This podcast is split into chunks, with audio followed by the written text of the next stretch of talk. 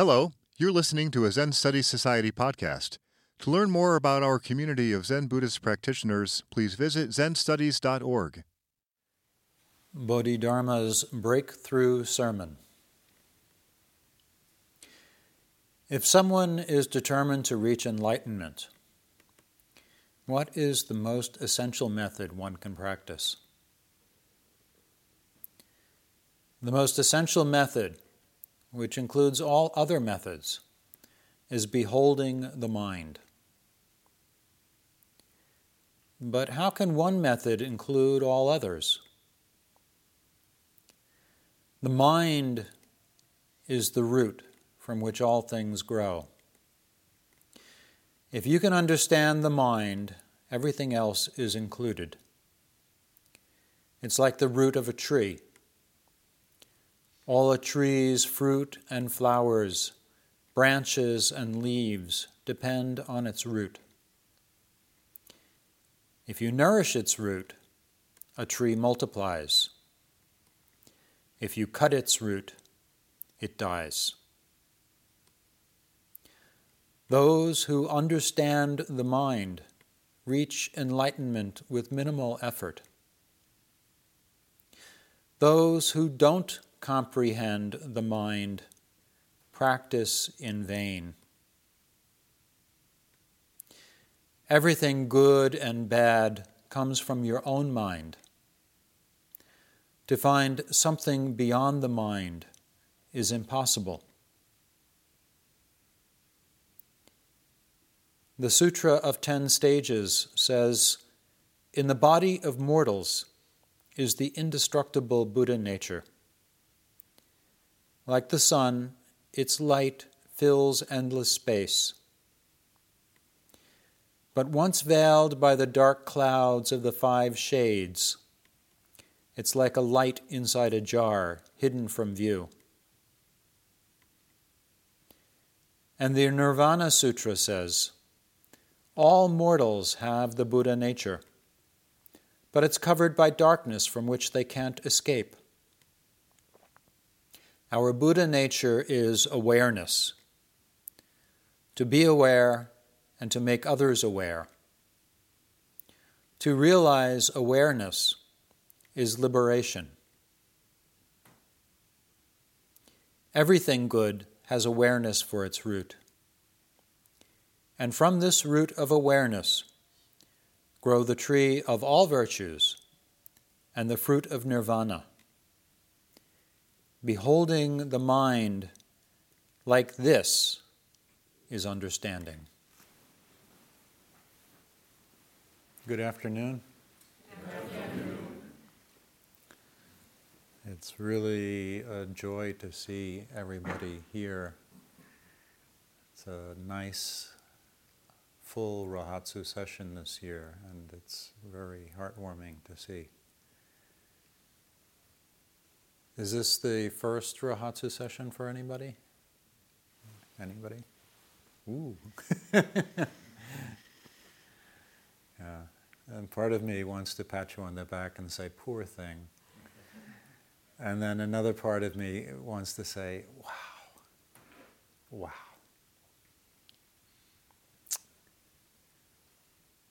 Rohatsu session. 40 years ago today was my first Rohatsu session, right here.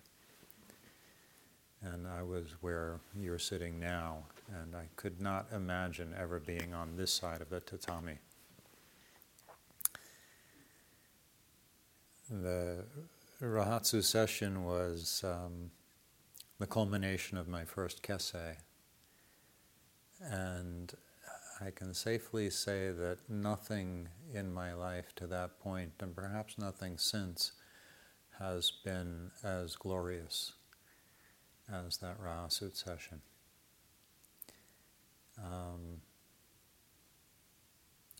Perhaps nothing has been quite as strenuous and difficult and torturous also. Not to tell you that I was having a great time the whole time. It was difficult. It was very difficult. but it was a life-altering experience. I hope the same will be true for you in your first Rohatsu.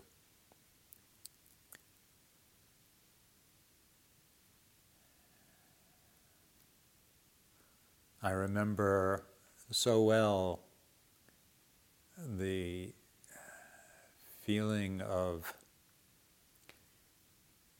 confusion and desperation that I had as a young Zen student. In equal measure, confusion and desperation.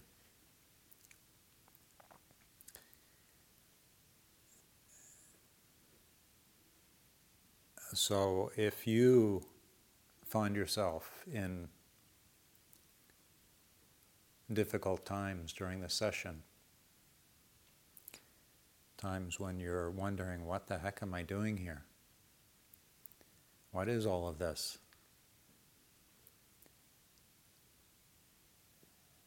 Can I really do this?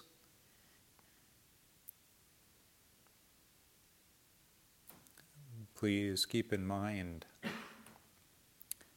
that the confusion and desperation is your Buddha nature. It is your vow.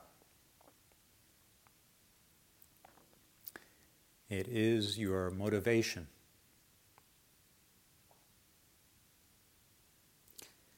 It's much greater than any Keisaku.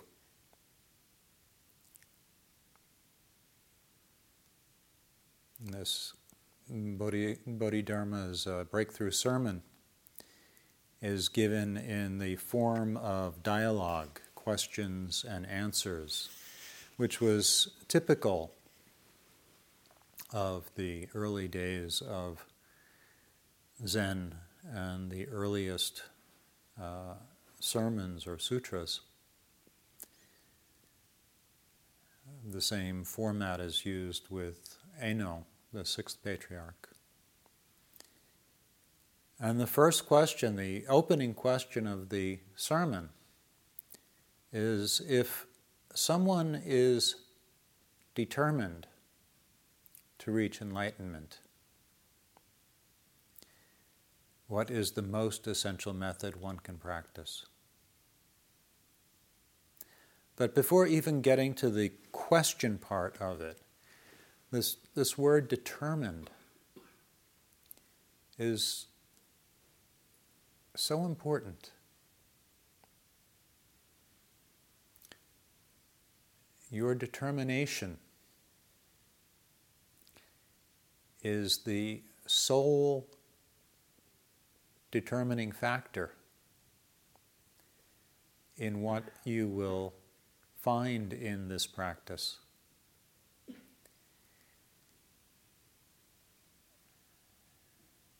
We often speak about the need to have a great vow. And a great vow is very important, but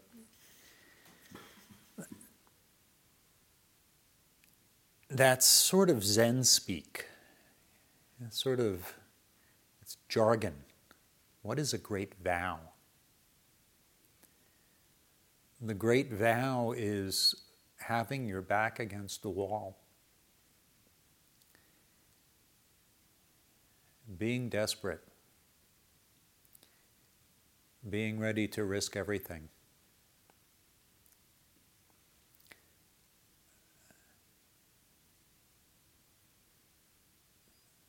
We often read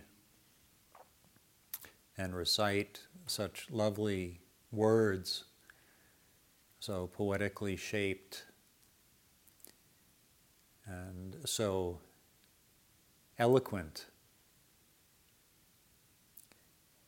but the root of this vow, this determination, is not poetic. It's not eloquent.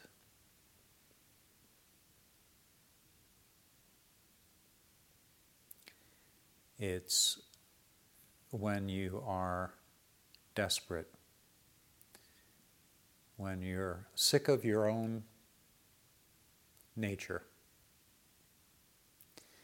your own particular brand of greed, anger, and delusion.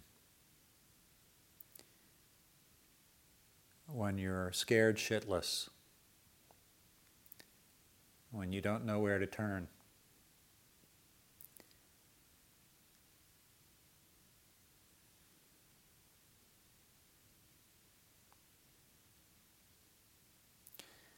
That is what is meant by, if someone is determined to reach enlightenment,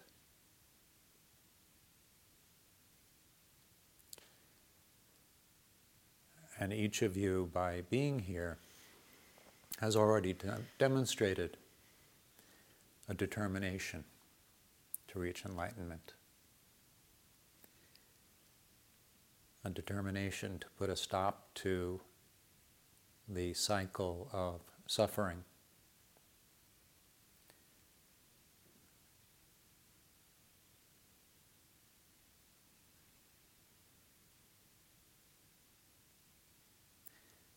so when you are afflicted during the session, or after you leave Dai Bosatsu and go back to your regular life,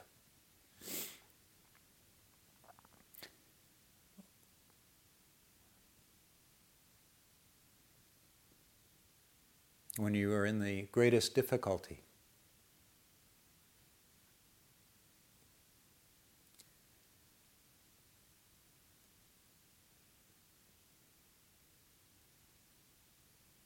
you should bow down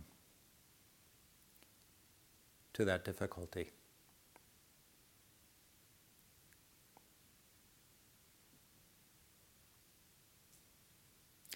You should light a stick of incense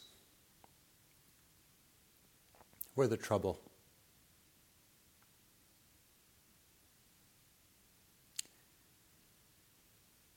Because truly, that is your greatest teacher.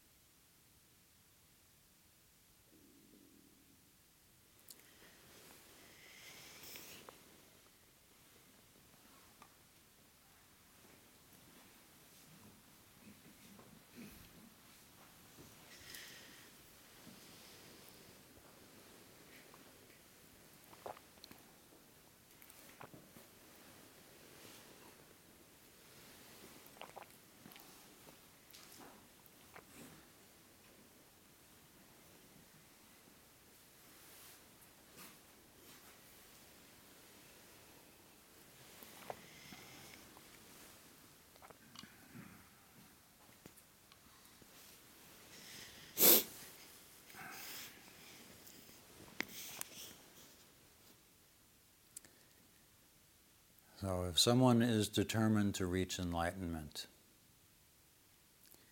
what is the most essential method one can practice?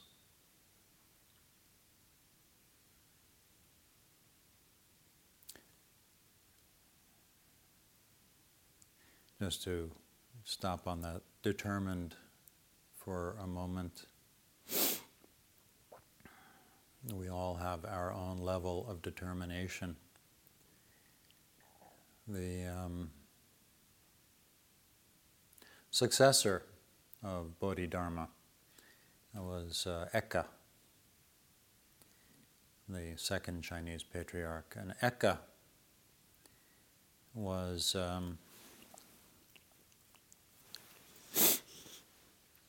had a peculiar way of showing his determination. He stood outside the gates of the, I suppose, monastery, pleading for admittance so he could study under Bodhidharma. And it was probably a day like today, cold, snowy. A big snowstorm blew up.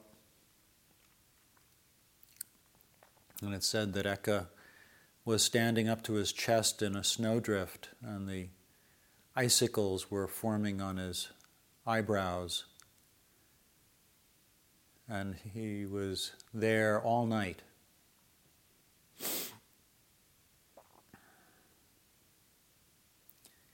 Now, Bodhidharma in the morning saw that this poor fool had stayed there all night long in the snow and in the ice,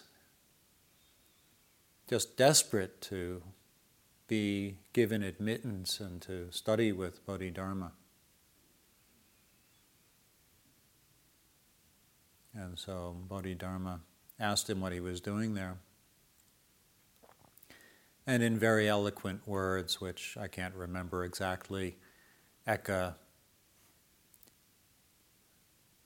said, I have to study under you. I have to. The eloquent words, I'm sure, were born in the retelling of the story. This is a story that was probably told many, many times before it was ever written down. And so with each telling, it got a little more refined and a little more polished and maybe a little bit exaggerated. But I think that Eka was essentially just giving a sort of primal scream of, I have to.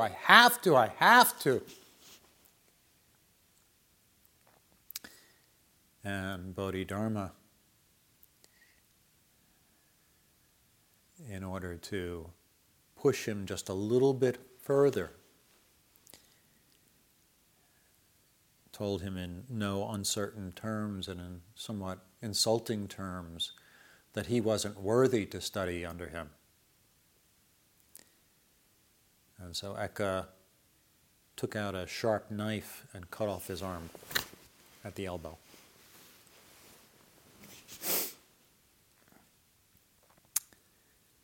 And as the blood was streaming into the snow, Bodhidharma said, okay, you're worthy. So I'm not recommending self-mutilation to anybody, but just a way of pointing out that it's the desperation, it's the really needing, wanting to put an end to this cycle of samsara. Really in your gut, in your heart, in your mind. All together. That is what pushes you over the finish line. And Bodhidharma's answer was just to make him that much more determined, to just give him that final push.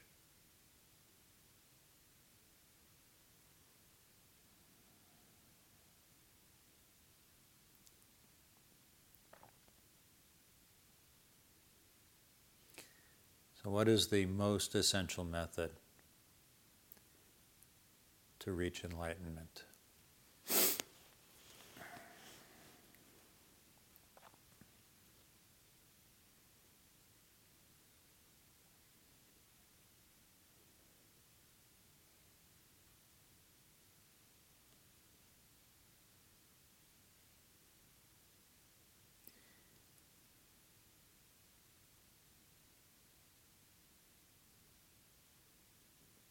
The most essential method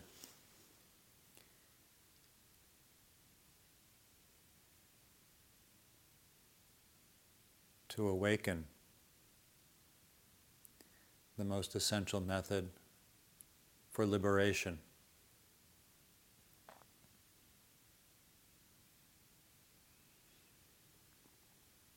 Beholding the mind. It's a beautiful word, beholding. It's not analyzing. It's not trying to understand. It's not judging. It's not laying blame. It's not even purifying. It's being with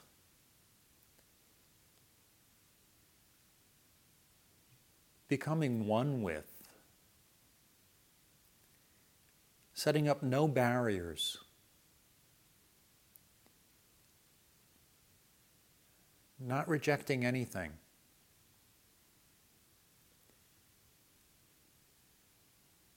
when pain is there, recognizing pain as pain.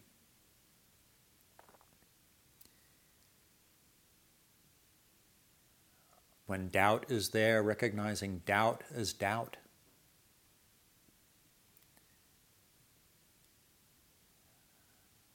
When sluggishness and feeling dead, feeling like you just can't go on is there. And I'm sure that everybody's experienced that at least once already. The first day is the worst. Feeling just like there's no energy, there's no spark. You know, later you build up a head of steam and there's some gratification. And the first day is just struggle. Just, oh God, this is, oh, everything hurts. Not only is everything hurt, but I'm not even awake and everything hurts.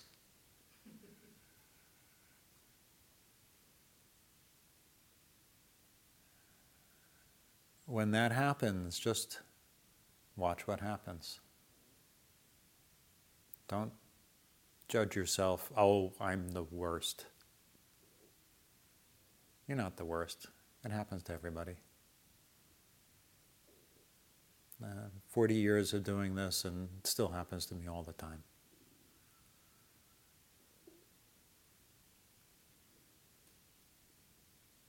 But beholding, knowing that this is the working of Buddha nature. This is the fruition of all of your deeds up to this moment. And whether the result is intensely enjoyable or intensely disagreeable, just being with it.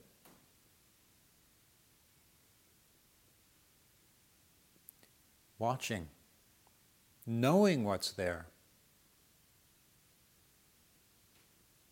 And knowing when you're kidding yourself about what's there. When you tell yourself, I can't do this. Of course you can do this. You're doing it. When you tell yourself, I'll never get it. Of course you'll get it.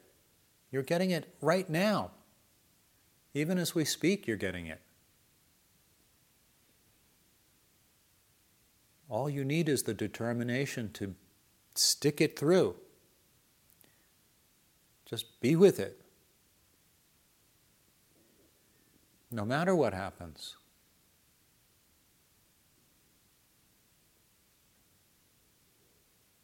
Thoughts about the past, thoughts about the future.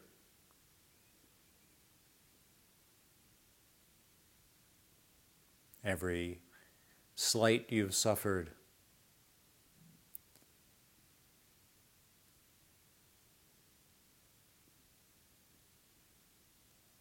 those are your teachers.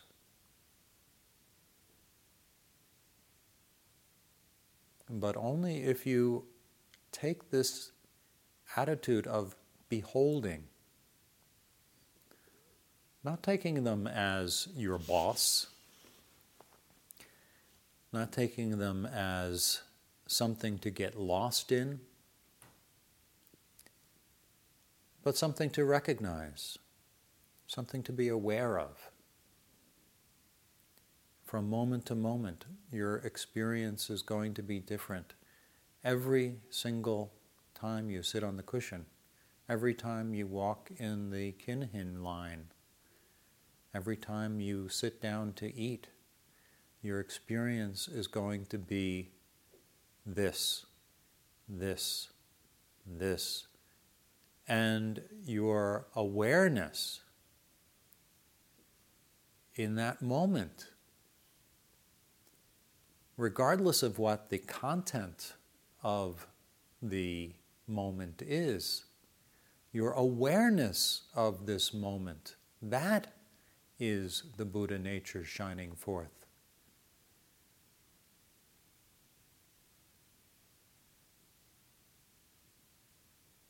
So your knee hurts. So your soul hurts. So you have all kinds of funny ideas. If you get lost in the content, you will be lost. If you find yourself in the awareness, you will be found.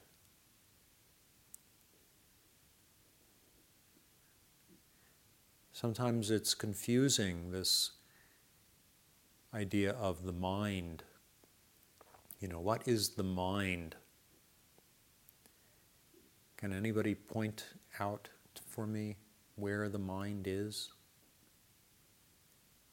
You know, is this the mind inside of our skull? Or is this the mind inside of our heart? Or is this the mind, this whole body?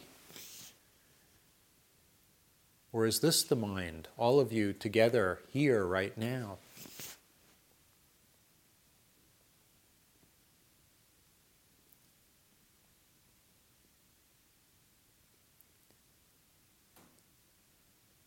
Beholding the mind.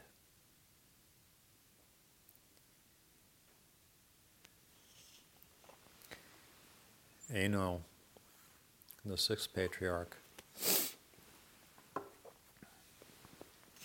in the collection of his talks and teachings, he was talking about jhana.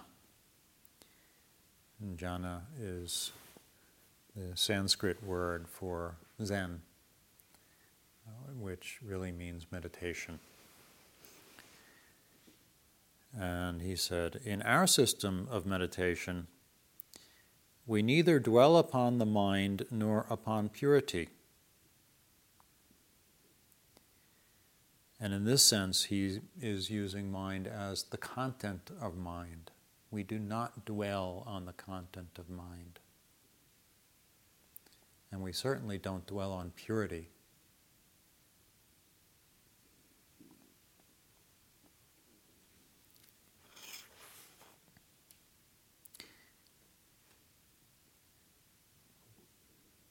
Learned audience, what is sitting for meditation? What is Zen? In our school, to sit means to gain absolute freedom and to be mentally unperturbed in all outward circumstances, be they good or otherwise. To meditate means to realize inwardly the imperturbability of the essence of mind. To be free from attachment to all outer objects is jhana, is Zen.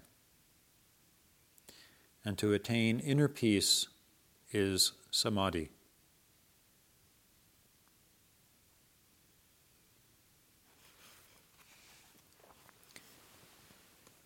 When Bodhidharma was teaching Eka, he said essentially the same thing. Eka asked him how should he proceed in his training. He said, outwardly sever all karmic ties. Within your mind, do not pant after things. I love that phrase. Do not pant after things. I have a dog who loves to eat, and I never feed her as much as she wants to eat, because if I fed her as much as she wants to eat, she would be as big as a cow. And so she is always panting after treats, panting after more food.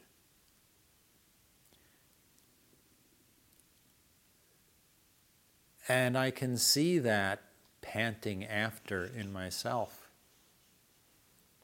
in so many ways. And you may observe that panting after even in your meditation. What is it that you're trying to achieve in meditation? What is it that you're really trying to get? If the answer is anything, then you're panting after something.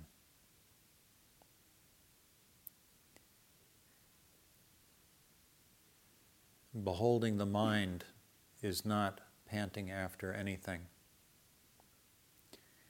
It's not panting after purity. It's not panting after feeling good or bliss. Bliss may come as a byproduct of beholding the mind, but if you're panting after it, it will never come.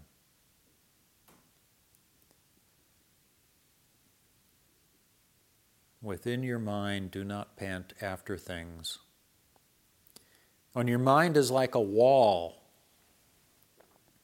you will be able to enter the way.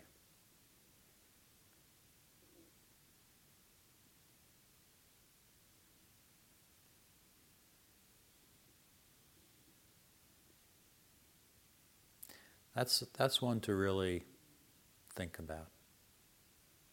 When your mind is like a wall.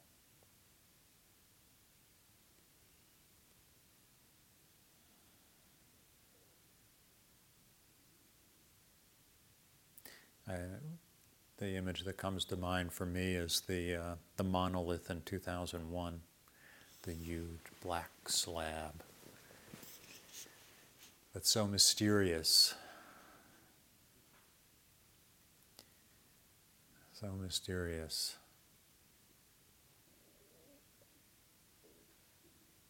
Everyone's wondering, what does it mean? What does it mean? But it doesn't mean anything.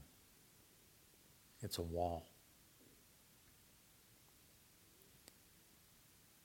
And you can throw anything at it, and it just sloshes against it, falls down. It's a wall.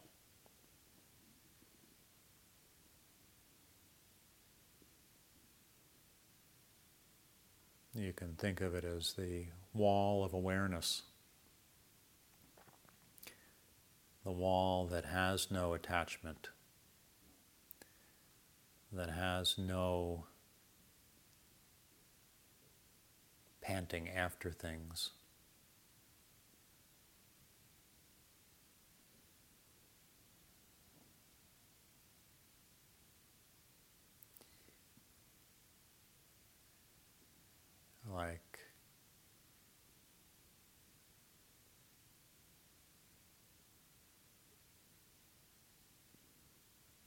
the description of God in the Old Testament, I am, or Popeye, I am what I am. That's the wall. The mind like a wall, unmoving, imperturbable, even as everything else is going on.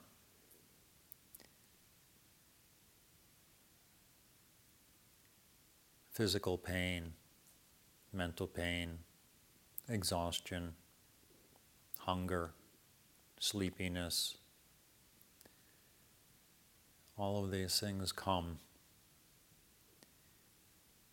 And your job is simply to behold,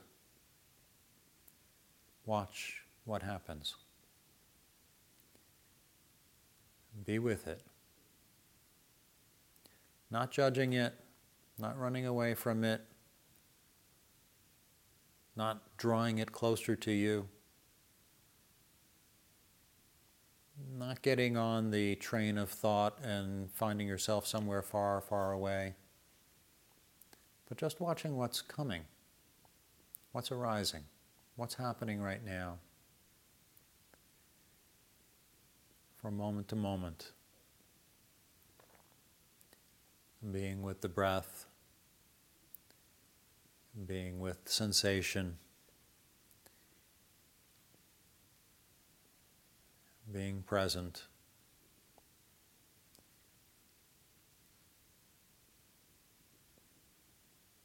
when thoughts arise, knowing that they've arisen, when emotions arise, knowing that they've come, they will.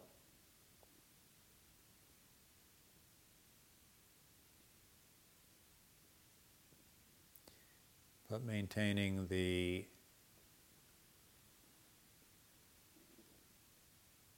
stability of awareness, the freedom of awareness. You don't have to believe everything you think. You don't have to be carried away by every emotion you feel.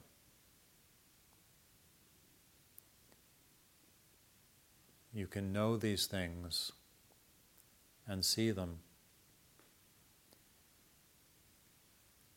And the awareness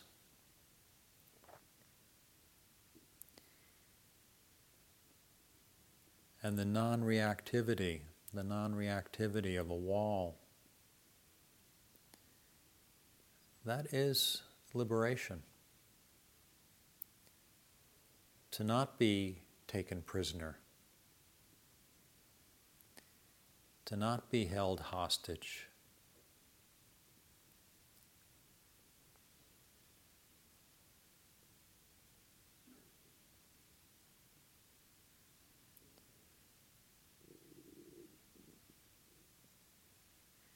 to know that what you're thinking now is not going to be what you're thinking a day from now.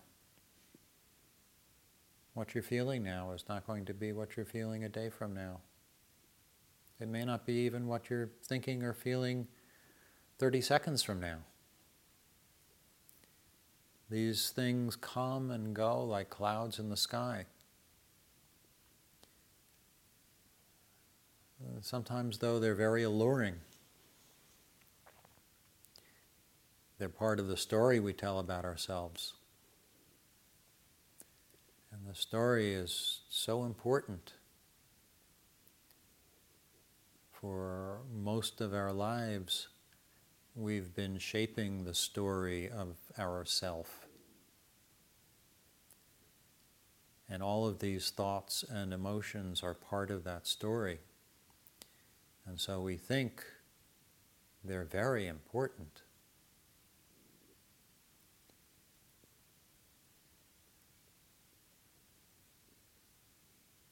And so we want to gather them in.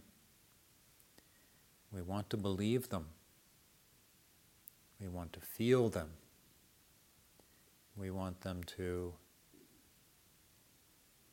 verify and validate our story.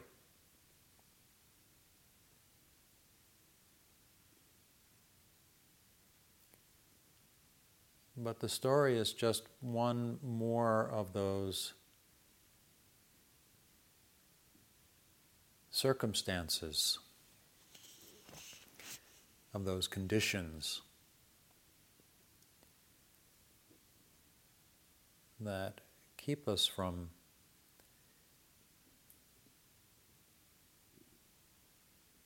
jhana, samadhi. As long as you're holding on to that story and all of the thoughts and feelings that validate that story, you are missing something very important.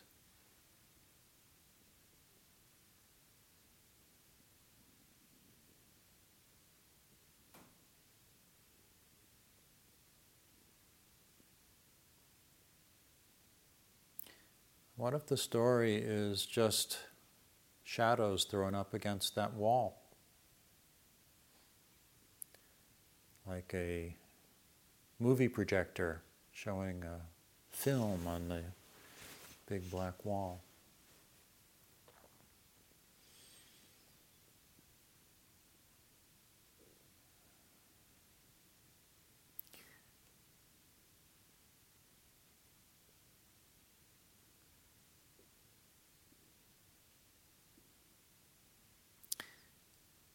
So the next question, how can one method include all others?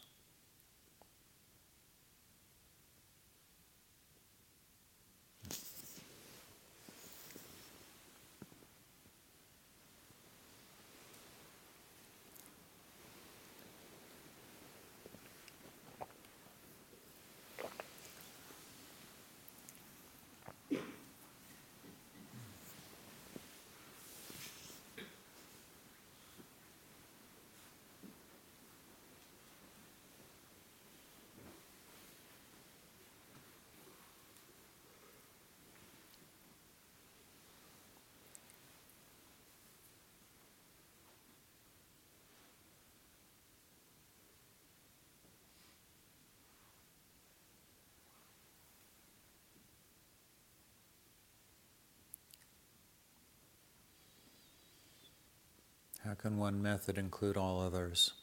The mind is the root from which all things grow.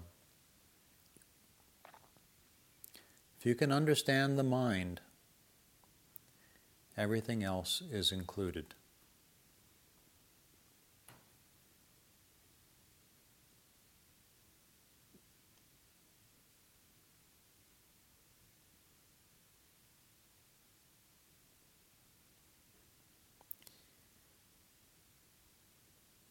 Everything good and bad comes from your own mind.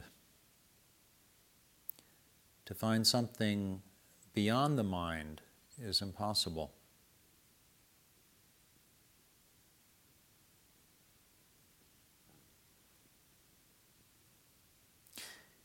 In the body of mortals is the indestructible Buddha nature.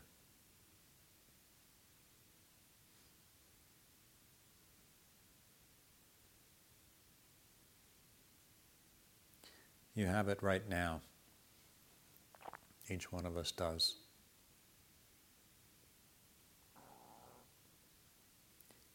And sometimes it's hard to imagine that that's true, especially when you're in pain, whether the pain is physical pain or emotional pain or mental pain.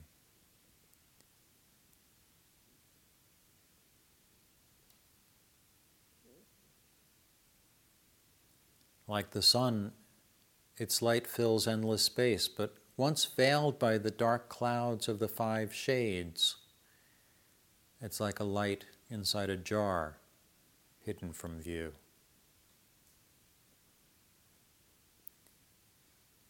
The five shades It's a marvelously ambiguous phrase. The five shades could be the five skandhas, or the senses, or the, what are called in the Theravadan tradition, the five obstacles, obstructions, the kleshas.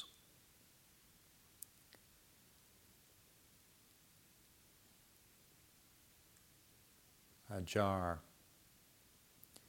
a light inside a jar hidden from view. And another sutra, the Nirvana Sutra, says the same things, different words. All mortals have the Buddha nature, but it's covered by darkness from which they can't escape.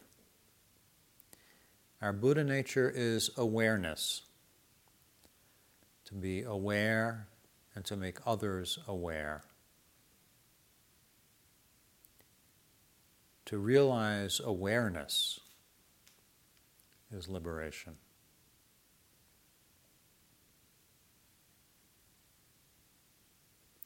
Everything good has awareness for its root. And from this root of awareness grow the tree of all virtues and the fruit of nirvana.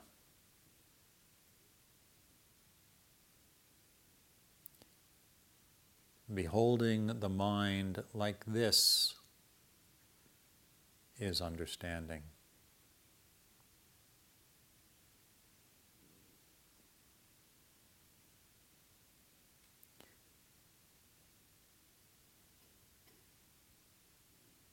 There's really nothing that you have to do except to pay attention.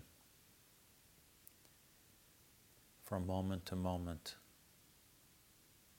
And when you know that you are not paying attention, pay attention to the fact that you're not paying attention.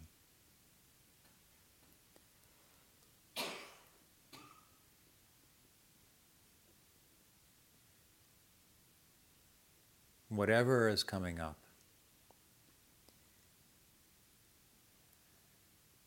and you can do this with any phenomenon that arises. You're sleepy.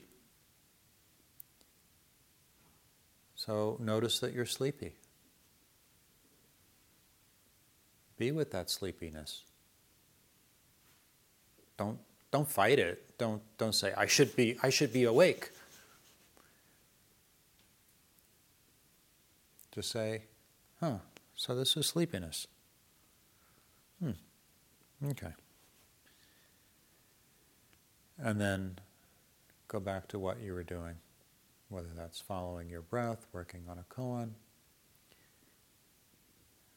Don't fight. Resistance is futile.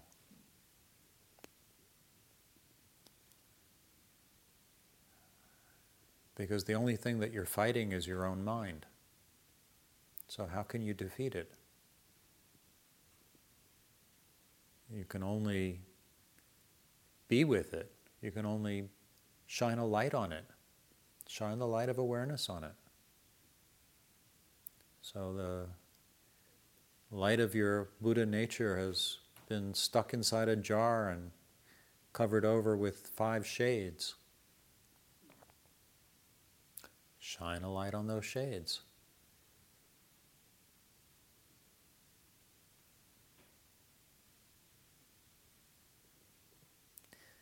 The darkness will die by itself.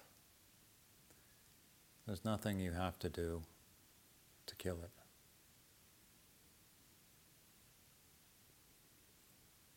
Just be aware of it.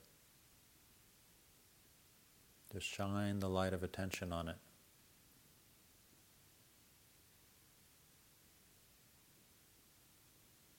And I've kept you long enough. This has been a Zen Studies Society podcast.